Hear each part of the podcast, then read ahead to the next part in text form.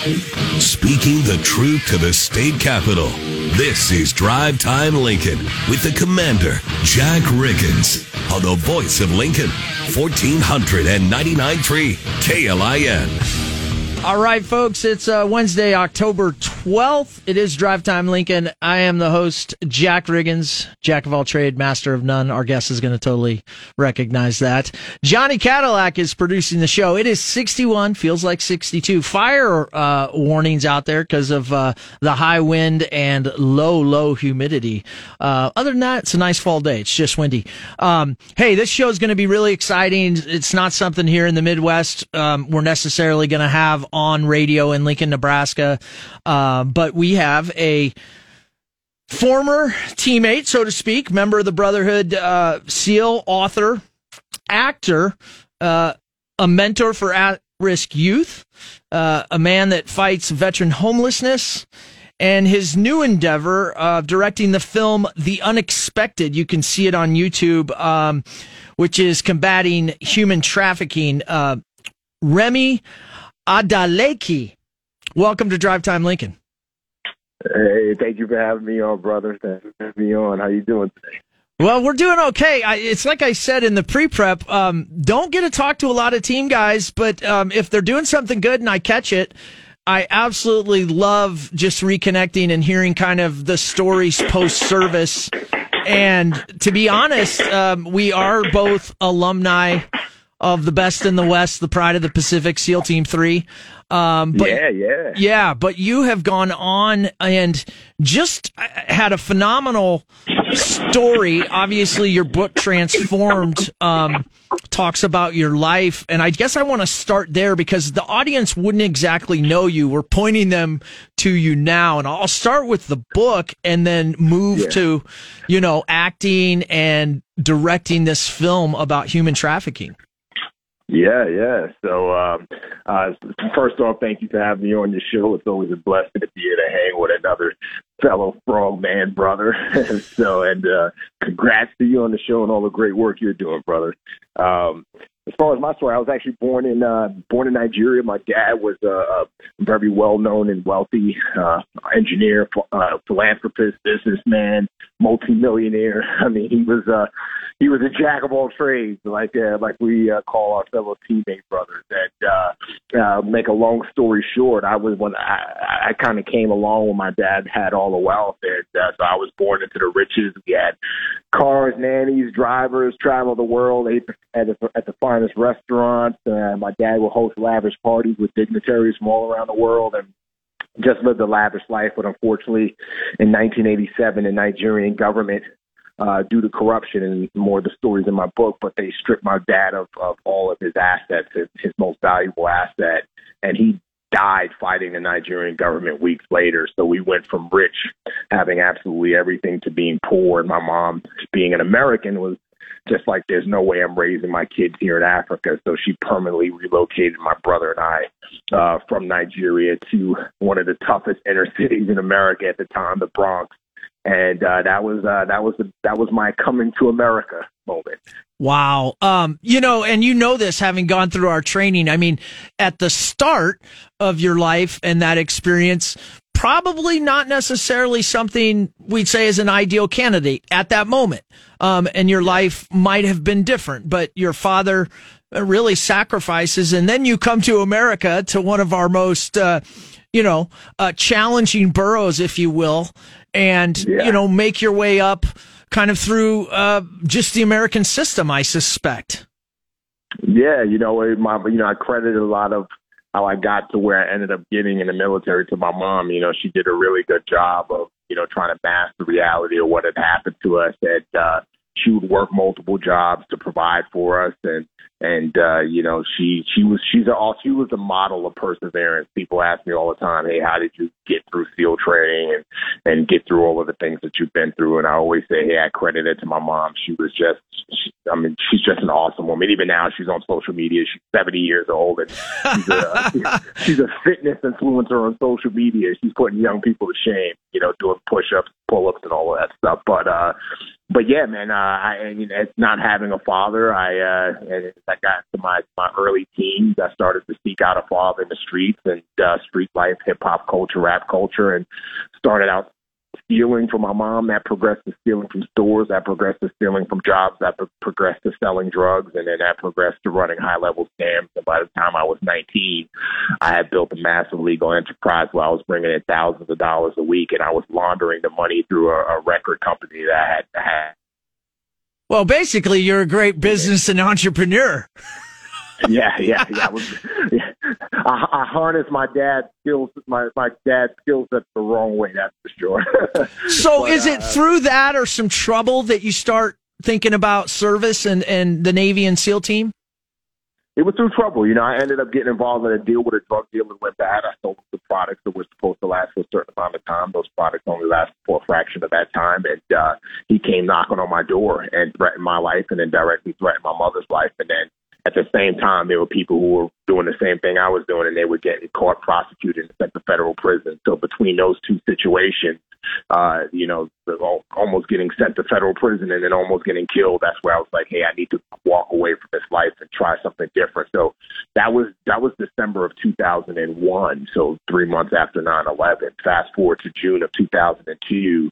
Uh, that's when I, I finally made the decision to kind of get out of get out of the Bronx by joining the military. And uh, interestingly, when I went to go join the Navy, my the recruiter discovered that I had two warrants out for my arrest. I didn't know I had warrants. I thought I had gotten away from all of the things that you know the other people who you know got caught doing.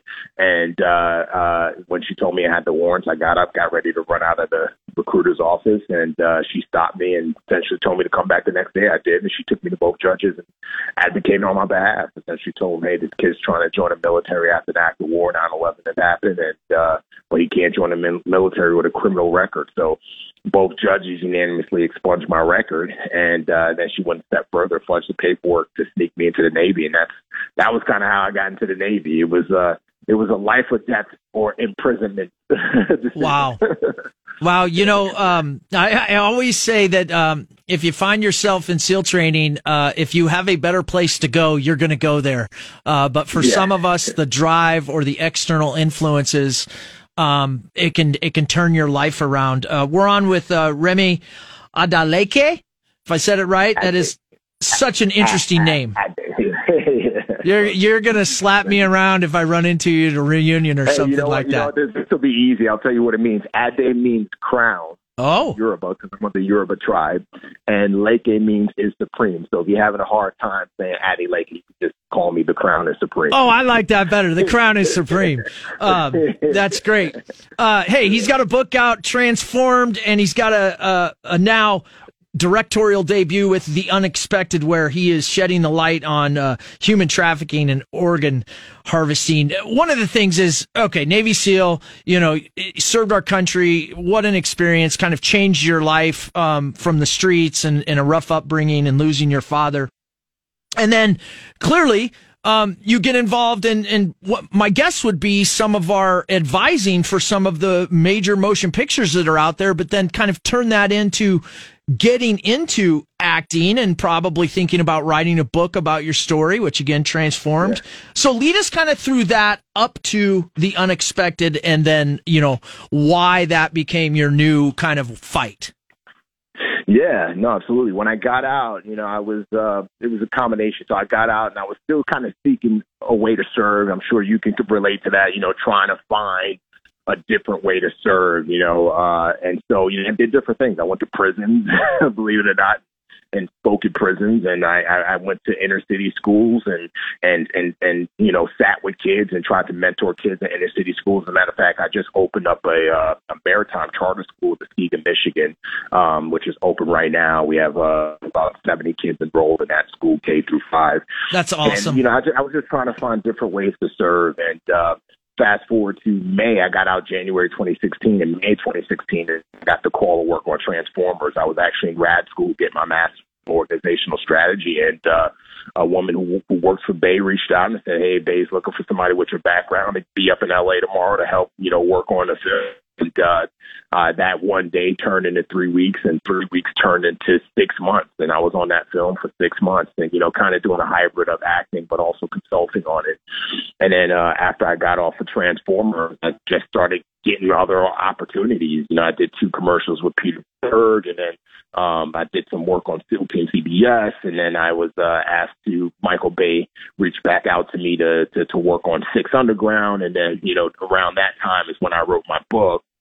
I didn't have a ghostwriter or co-writer. I wrote it all myself, thanks to level two. right, right, right. You, you, you, know what I'm talking about. Absolutely. Uh, and and then uh, that's when I was like, you know, I, I would get screenplays uh, for films that I was asked to consult on, and I was asked to, you know, read the screenplays and give notes on them. I would read some of these screenplays for these movies and TV shows. and I was just like, this, this is subpar.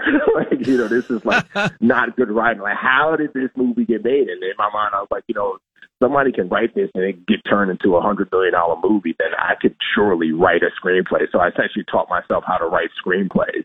Uh, and then I, I wrote my first screenplay, Chameleon. That that screenplay is actually um, set up with a with a big producer studio now, and that screenplay ended up turning into a three book deal. So I wrote the book one of that. I just turned that in, and then as the more I wrote, the more I was like, all right, now the next step after writing a screenplay is getting it made, and, mm-hmm. and you need a director to get it made. And uh, and uh, when we were shopping one of the projects that I had written, like there were directors that were being thrown my way, and I was just like, no, I don't want that director. That director's not right for it. And it was always like, well, this director's available, and that's why I was like, well, I can direct. I've consulted on hundred million dollar films and hundred million dollar TV shows, like like I'd like an opportunity to be able to direct it. And everybody said, no, well, you haven't directed anything. So that's kind of where I was like, all right, my main focus is to become a writer director. And so how do I do that? Now I'll rewind as to how I got to the human trafficking side of things. And that'll merge with how I ended up directing Unexpected. Um, around 2018, right before I was about to work on Six Underground. I, well, actually, like as I said, when I got out, I worked with different nonprofits. One of sure. the type of nonprofit that kept on reaching out to me was human trafficking nonprofits. I never heard of human trafficking. I didn't know what it was, but in 2016, a, a nonprofit called Without Permission reached out to me, asked me to help volunteer with a rally that they were doing up in Sacramento because there's a huge human trafficking issue problem out there. I went out there and helped out, and then a year later, Lynsi Snyder, I believe her last name is, she's the found, she's the owner of In-N-Out Burger, and uh, she has a human trafficking nonprofit called Slave help out with a charity bowling game one year. I did that. It just kept on happening nonprofits just kept on reaching out to me. And then I was contacted by this one nonprofit that employs former SOF and, and agency guys to go into other countries to actually do missions, rescue people who right. are trapped in human trafficking, specifically kids, and uh, also arrest Americans who go into these other countries to get services from human trafficking victims, which is very, very the profile for uh, for people who travel abroad to have sex with underage kids are Americans, which the majority of the profile is. And uh, and so I did that, and I remember we were down in DR on a on a deployment once, and uh, I was in this particular slum where the parents would sell their children to traffickers, uh, and the traffickers would take their their daughters specifically to the northern part of DR for men to come have sex with them. And as a parent myself, I couldn't understand, I couldn't fathom the idea of selling my child, um, you know, to somebody so that that person, my child, could be raped, you know, for right. money. Um, and uh, I just remember walking through this slum like completely perplexed.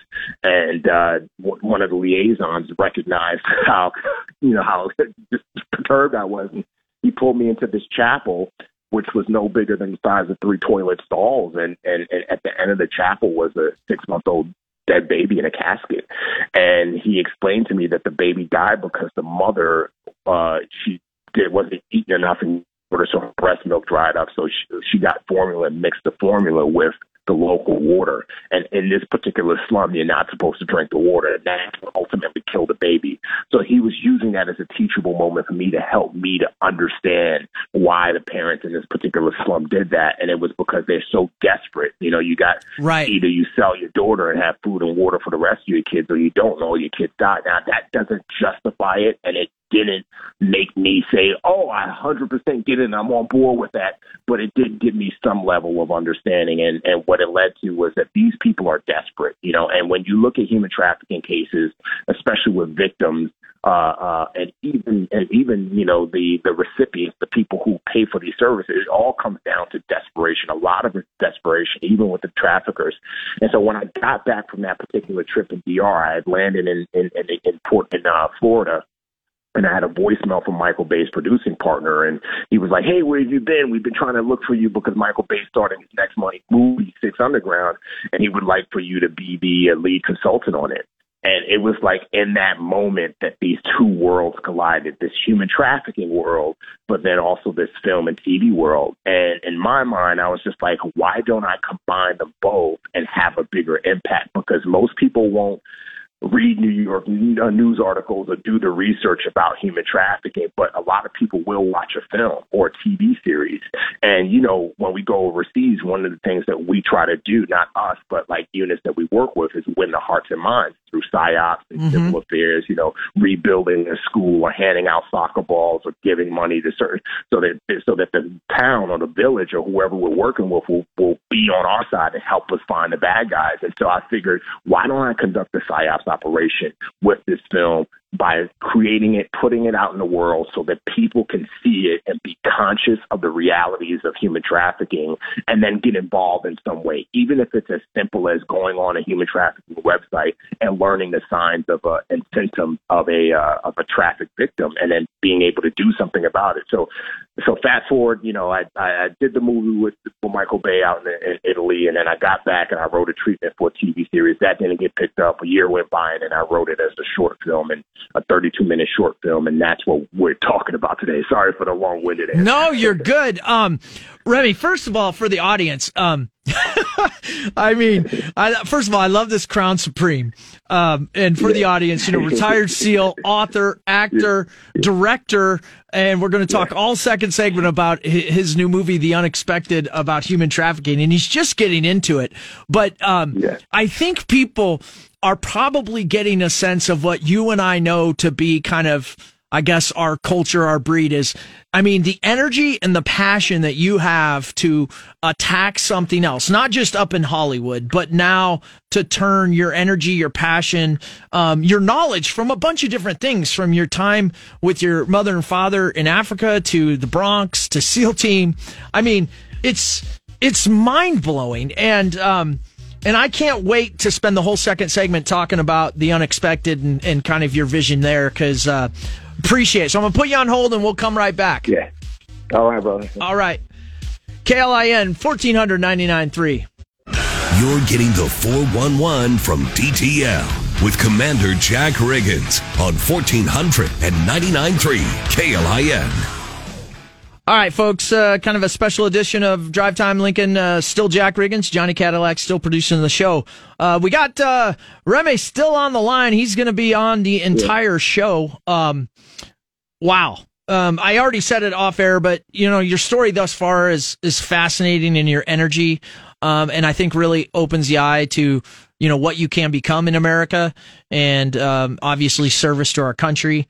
Um, but I want to go back real quick. Um, you mentioned level two, so you the audience yeah. would know you have a subspecialty in human intelligence. Yeah, yeah, yeah. So in every SEAL team, uh, SEAL platoon, excuse me, you have guys with different jobs. You know, you have a breacher, you have snipers, you have medics, you have you know. Uh, uh, point man, you, you know, OIC, LPO, all these different jobs. And a specialty that is not often talked about is HUMINT, which is human intelligence. And these are guys who, uh, you know, you learn how to run sources, you learn uh, a certain level of tradecraft. Uh, you're essentially an intelligence guy. You know, you're the intelligence arm of your platoon. And, you know, it's not like in the movies where you get information and you go kick down a door. Like, uh, you have the like part of going on a mission is vetting that information and and collecting and vetting that information against other sources, vetting it against other modes of uh, collecting intelligence and so on and so forth. And so that was part of my background. Yeah, uh, uh, was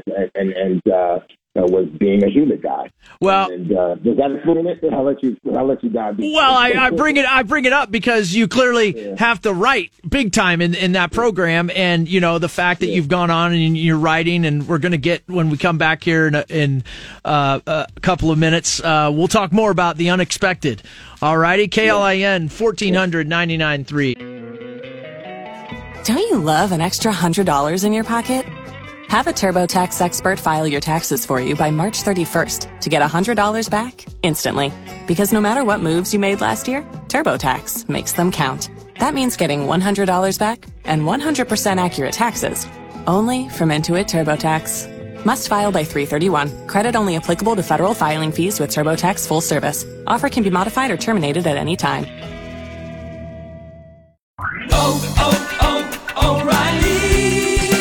You need parts? O'Reilly Auto Parts has parts. Need them fast? We've got fast. No matter what you need, we have thousands of professional parts people doing their part to make sure you have it. Product availability. Just one part that makes O'Reilly stand apart. The professional parts people. Oh,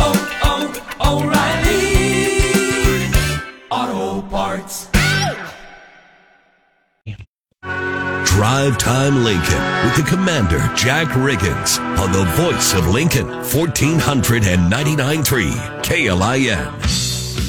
All right, folks. Uh, it definitely is still Wednesday, October 12th. 62 feels like 63. The fire warning's still out there because of uh, high winds and absolute low humidity.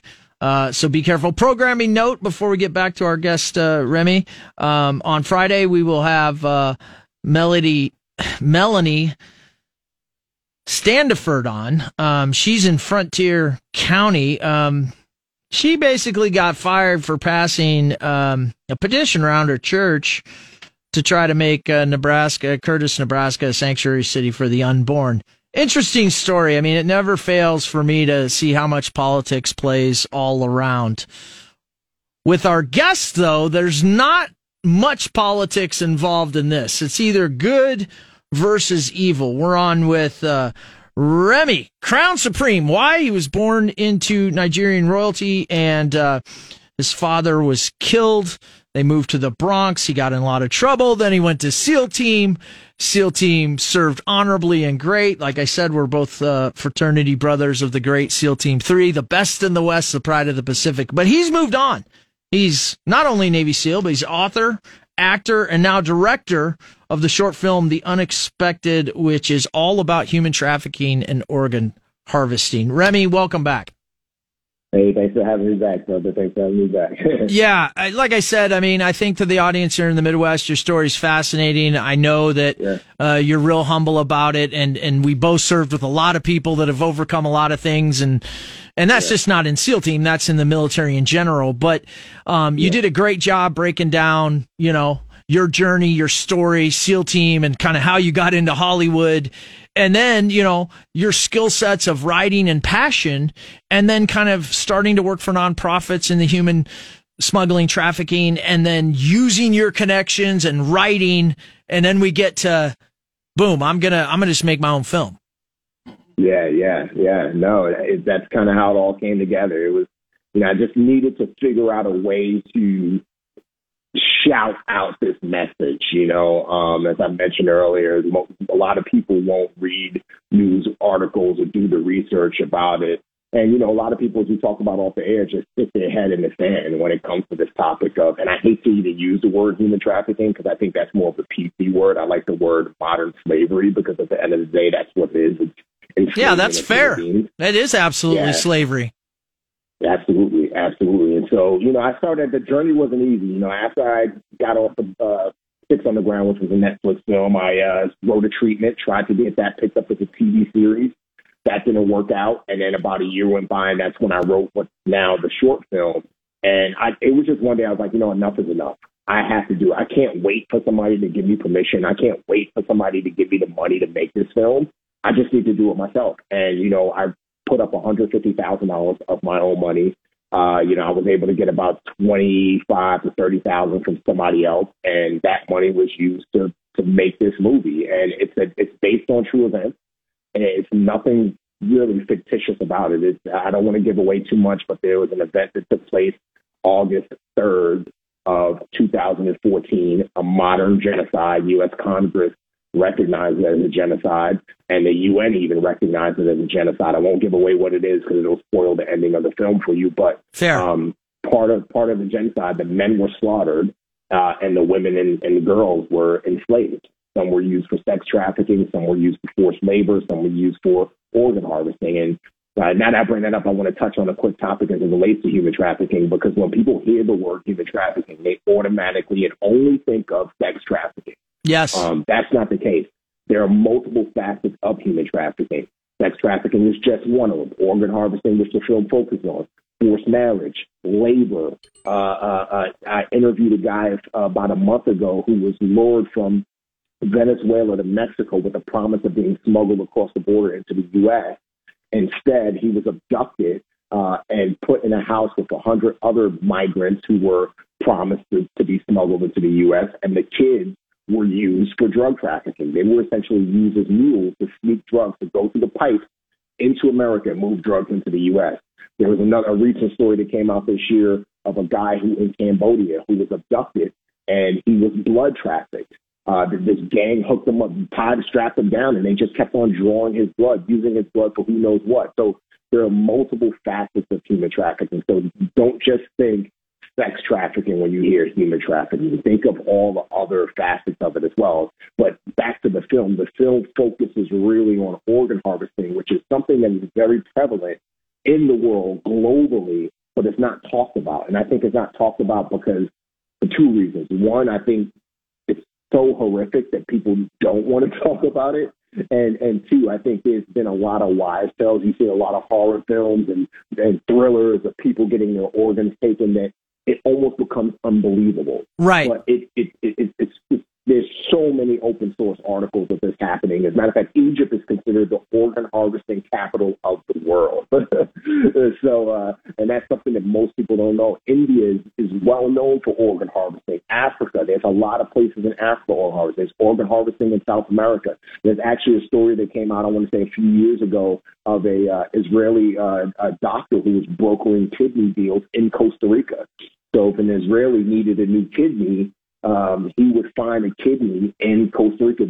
The person was typically the victim was a poor person in Costa Rica. He would find them and get, offer them pennies for kidneys, and then he would fly out the uh, the Israeli who needed the match and perform the surgery. So this is something that's just well well known throughout. Uh, well, not well known, but this is that's happening globally, but that is not often talked about.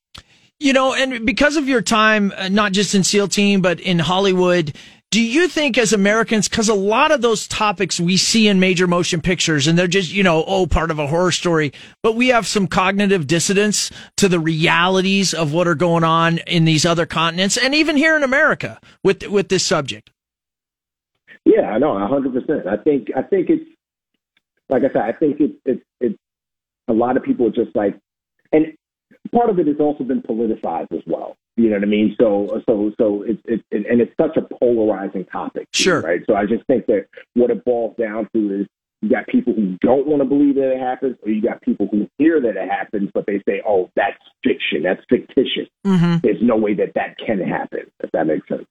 Yeah, I mean, to me, it's it's kind of good versus evil. Um, you know, slavery is evil. You know, the different sex trafficking. You know, uh, organ harvesting, labor. You know, it's just evil, and it is out Yeah. there. And and so you've decided to shed light. I mean, you put your personal wealth. Uh, decide I've written a story and you know you've got it basically on YouTube. The unexpected film Yeah. um, is is where people can find it. Um, what has the feedback been so far? The feedback has been fantastic. I mean, all you have to do is, uh, and I encourage everybody to go watch the film. It's, as you mentioned, it's free. I had an opportunity to sell a film uh, to a distributor where people would have to pay to watch it, but I decided I didn't want to against that because I wanted as many people to be able to see this as possible. But the feedback has been fantastic. Again, if you go on YouTube and read the comments, there's not one negative comment about the film, and most of the comments are like, "Wow, I didn't know this happened." Yeah. Right?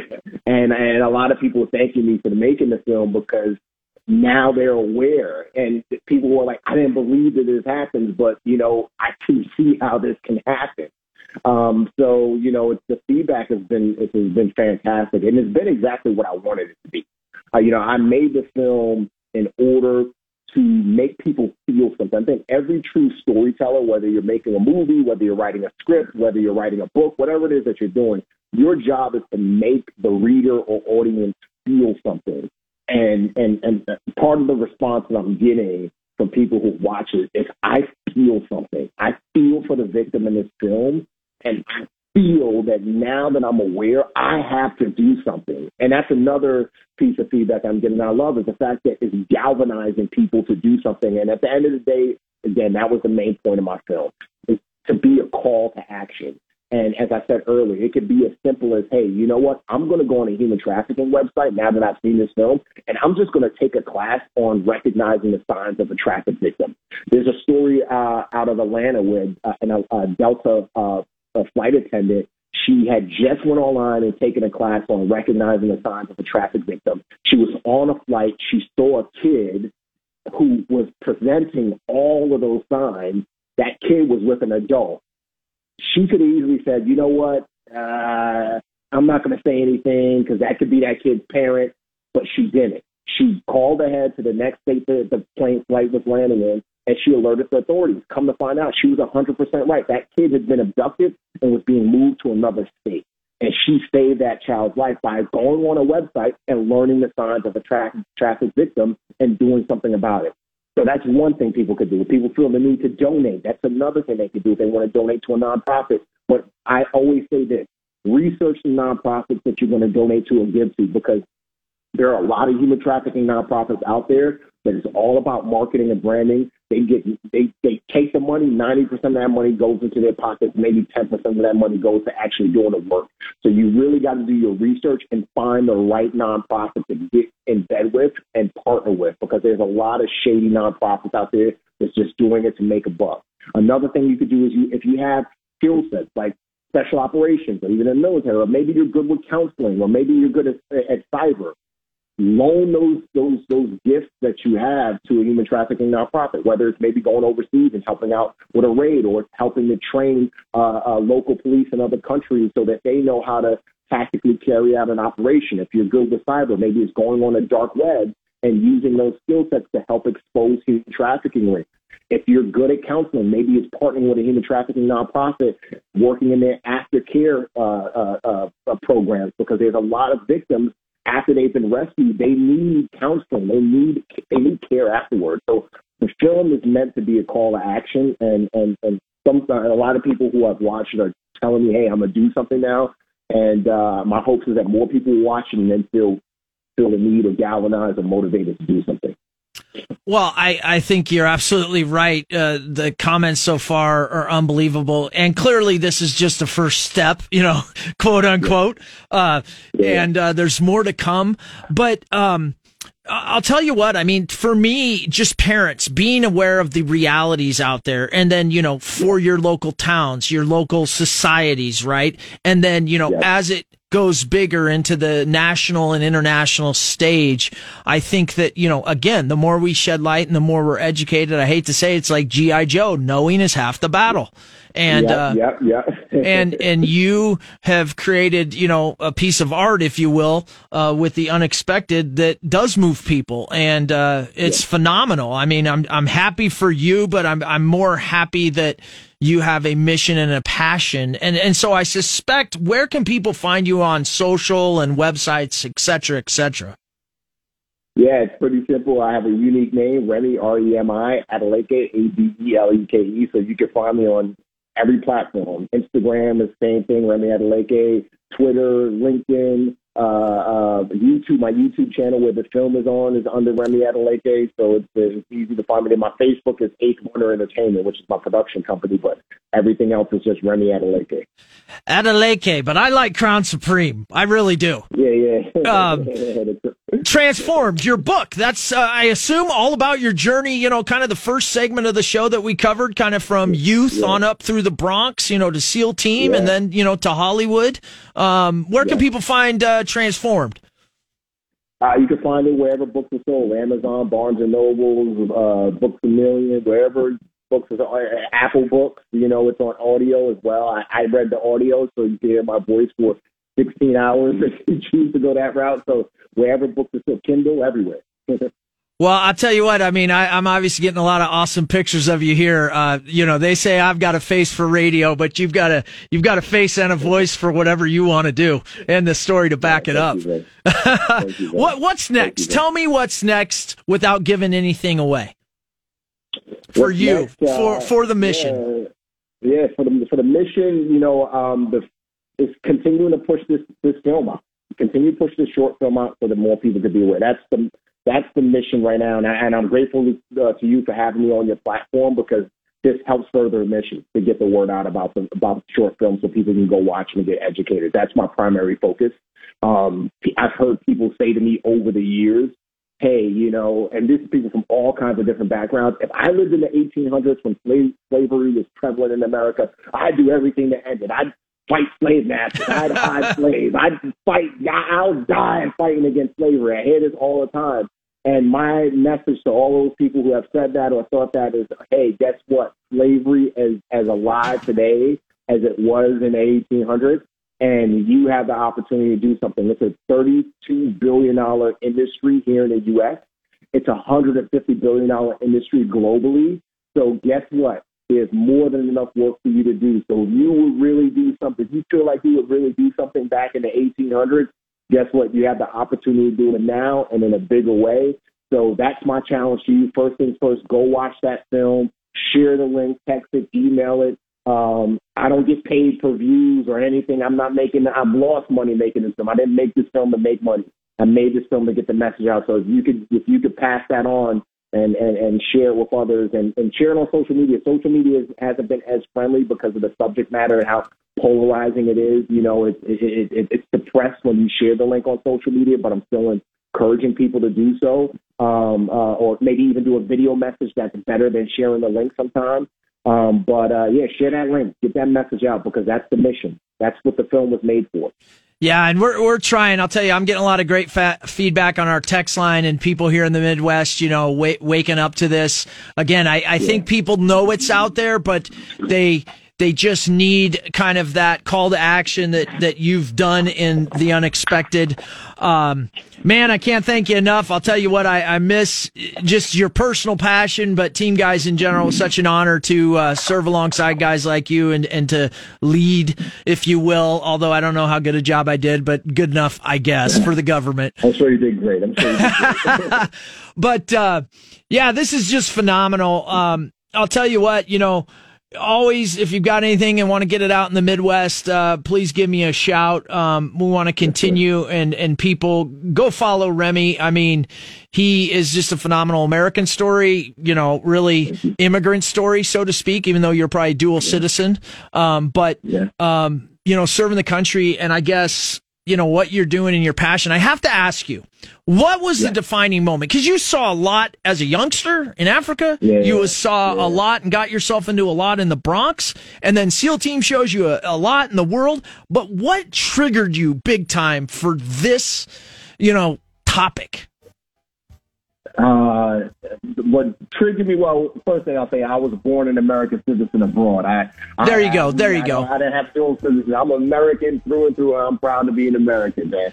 Uh, but uh, I, I say what triggered me was that trip down to Dominican Republic. Yeah, you know when I when I was boots on the ground in the country, uh, doing the you know the counter human trafficking work, so to speak, and and I was just encountered with a hard truth. And yeah. I was able to see victims um, who were children. Um, I was able to see parents and, and, and just, just see things that really makes you want to, you know, pick up every machine gun and go to war. you know? and uh, I just felt helpless, you know, and, and that's a hard feeling. You know how it is. You're a yeah. warrior. You know, I'm a warrior. You know, there's a lot of people out who are listening who have that warrior spirit, and you see things that just break your heart, and and you just you just want to do something, and uh, and that was the turning point for me when yeah. I saw it firsthand with my eyes, and and I just felt helpless. you know, and Yeah. even now, you know, I hear stories sometimes. There's a recent story that came out of um, out of Dallas, Texas. A girl goes to a, a Dallas Mavericks playoff game with her with her dad, and she disappears. Um, long story short, the police write it off as a runaway, and she had essentially been abducted at the Dallas Mavericks playoff game Ah, and uh, uh, they her her parents partnered with a human trafficking nonprofit that was run by veterans, and they found her on the dark web. She her profile of her was on the dark web. She was being sold for sex, and a sting was set up and uh, with uh, with the local police, and that house was raided. She was rescued. Some of the traffickers that rescued her, some who abducted her, excuse me, were at the Na- Dallas Mavericks playoff game that day. wow. And so, you know, I say that to say, you know, even when I read articles like that, you know, I feel helpless. And, Yeah. You know, when I when I saw. Uh, thank you, brother. God bless you guys. God All right. you all. Thank you. 1400 99.3 KLIN. All right, folks, uh, little short segment here. We'll see you tomorrow. Talkative Thursday, KLIN 1400 99.